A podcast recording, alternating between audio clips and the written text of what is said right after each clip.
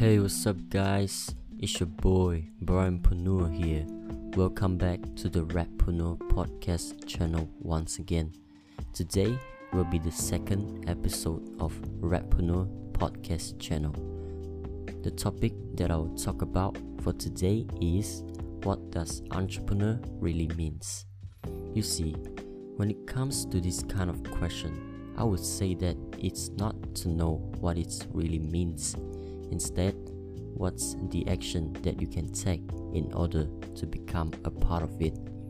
I've heard a lot of people would say that entrepreneur is who are willing to take the risks and own a different type of businesses. In my opinion, that's not really what it means. Owning a business is of course that you have to take the risks. Otherwise, why does it called business? Well, the risk is the money that you will have to spend it in order to run your business. Everything that's involved in money, there will be a percentage of risks that you will have to take. For example, you bought a Gucci bag for a thousand dollars from a certain website, but after you received it, you found out that it's actually fake. Now, the risk there is your money and the final product that you will receive, whether it's the quality or authenticity. If there is no risk, that means you will never build a successful cash flow. Well, one line of cash flow is not enough, so you will have to multiply it in order to become an everlasting successful entrepreneur in life. Let the money work for you and not you work for money. Apart from that, you must have a capital first before you run a business. So why not start finding some jobs first to earn some money in order to start your business? That way, you can gain some experiences from it when interacting with customers and you can learn about what's the products or services that works on your customers for your business.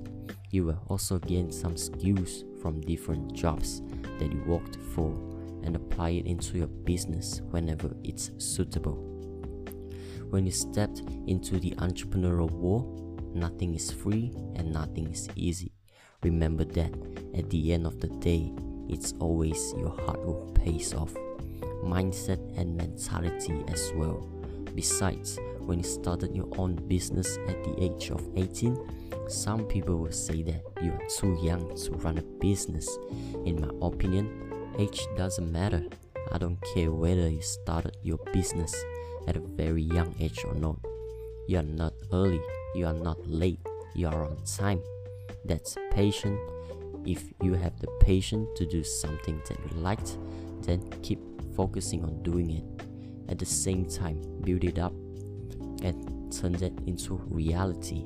Remember that idea will never work if there is no action taken on it. For example, if you have no passionate to do it, what for to continue it? Don't waste your time on doing something that you don't like. Instead, go find out the things that you really like to do and focus on it. Alright guys, that's it for today's episode on the tap and on the topic what does entrepreneur really means. If you guys have any questions that you wanted me to answer on the next episode, slide in the DMs on my Instagram at BrianYYH official. And of course, I will only pick questions that are related to the topic on this podcast channel.